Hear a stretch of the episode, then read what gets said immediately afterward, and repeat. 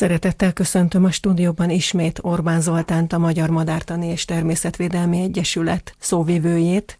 Folytatjuk a Madárvárta sorozatunkat. Most magyar vonatkozásban is érdekes és szeretett madarunkról lesz szó, a kerecsen sólyomról. Hát mitől magyar ez a madár? A kerecsen sólyommal ugyanaz a helyzet, nagyon hasonló helyzet, mint a túzokkal. Ez a madár alapvetően a pusztai élőhelyekhez kötődik, ez egy ázsiai származású sólyom. A nagy nyílt élőhelyeket kedveli, ahol alig-alig van fa.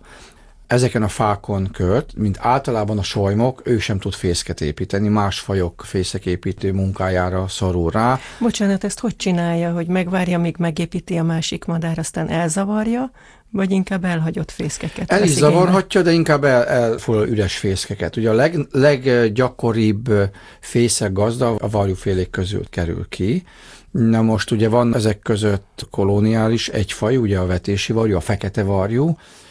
A klasszikus nagy történelem előtti időkben de még mondjuk a múlt század közepéig Magyarországon is voltak ezrest jóval meghaladó méretű telepek. Most egy olyan szegélyben elfér a kerecsen sólyom. Belköltözik ragadozó madaraknak, például egerészővnek, sasfajoknak a fészkébe, de hogyha nagyon muszáj, akkor klasszikus sólyom viselkedésként sziklafali párkányon is tud költeni. És akkor itt jön a gond, itt jön a specialitása, hogy ő egy olyan helyen él, ahol végtelen puszták vannak, és nem nagyon van madár. Éppen ezért ő egy specialista, nagyon ritka specialista a ragadozók, meg különösen solymok között, ugyanis ő a talajról vadászik rákcsálókra.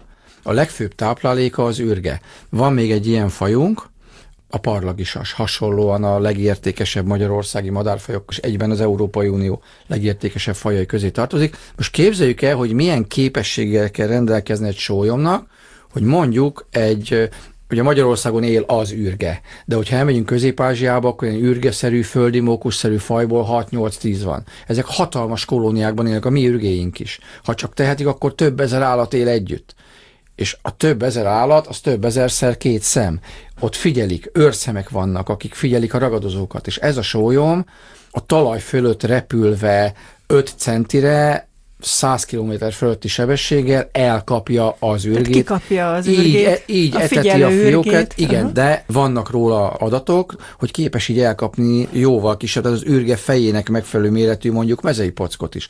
Milyen érdekes a védelmi helyzete, hogy azért is érezte jól magát Magyarországon, mert itt a nagy nyílt pusztai élőhely, tehát a legnyugatibb nyúlványa a közép-ázsiai sztyepvidéknek itt van nálunk, és elképesztő mennyiségű volt az űrge. Tehát az űrge az egy ilyen mezőgazdasági kártevőként írtatták. Most meg, meg telepítik vissza a legelőkre, Igen, mert kevés csak van aztán belőle. összeomlott az állományuk a nagyüzemű mezőgazdaság miatt, és elsősorban a kerecsensólyom és a parlagisas védelme érdekében lett a 80-as években védett az űrge, de addigra Magyarországon szinte teljesen kihalt, az utolsó menedékei a repülőterek voltak, és én emlékszem, amikor madarászni kezdtem 80-ban 12 éves gyerekként, akkor én is láthattam azt, hogy akkor még trabantokkal járták a szakértők, mondjuk a északi középhegység térségben a legtöbb kerecsen akkor költött, jöttek le mondjuk a Pécsi repülőtérre, ott befogták ilyen henger alakú élvefogó csapdákkal, megpakolták a Trabantnak a csomagtartót, és vitték és telepítették vissza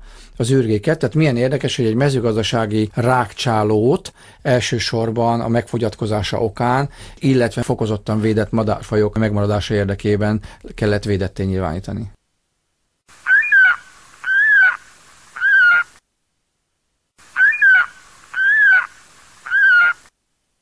Azért is mondtam, hogy magyar vonatkozású madár, mert úgy tudom, hogy ő a turul.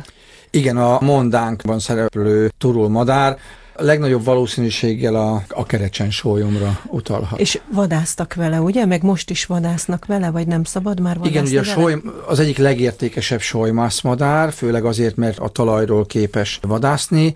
Ugye Magyarországon a fokozott védett besorolása miatt, ha jól tudom, én magam nem vagyok sólymász, de ha jól tudom, a genetikai állomány tisztasága védelme érdekében is, és a védelem egyértelműsítése okán Magyarországon tenyésztett kerecsennel sem lehet vadászni. Egyébként pedig, ugye különösen például az arab világban hihetetlen keletje van.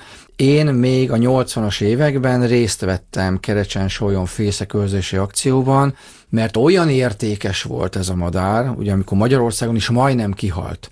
Napjainkban a kerecsen állomány olyan 160-180 pár. Nem sok. Igen, nem, csak hogyha visszamegyünk az időben mondjuk 40 évet, akkor mondjuk nem volt az országban talán hat se. És a számára a legkedvezőbb agrártájból felszorult az északi középhegység köveire. És ugye voltak ilyen legendáriumok, de ugye nem zörög a haraszt, hanem fújja a szél, hogy jöttek bizony, és raboltak ki fészkeket, esetleg megbízás, akkor voltak ilyen legendáriumok, hogy hú, egy kerecsen tojás, egy fióka, egy full extras Mercedes árát ér, és akkor voltak ilyen történet, hogy állítólag ilyen tojásokat például húsvéti tojásként csempésztek ki.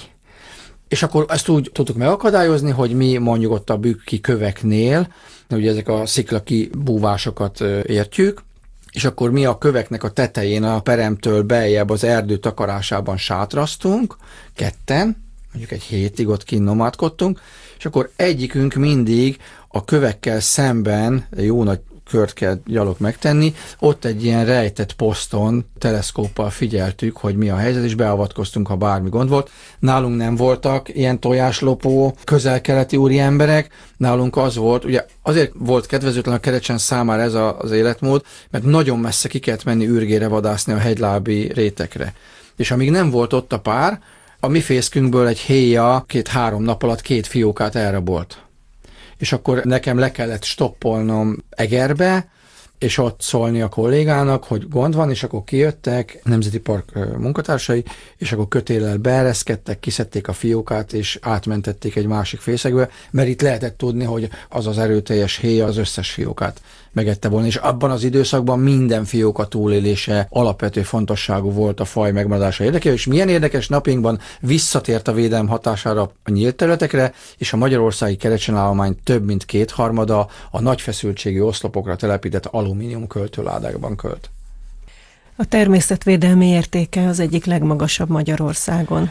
Igen, ugye Magyarországon két hazai besorolás van a védett és a fokozottan védett. A fokozottan védett a legmagasabb, ezen belül a legmagasabb az 1 millió forint per példányérték, és a kerecsen ez vonatkozik.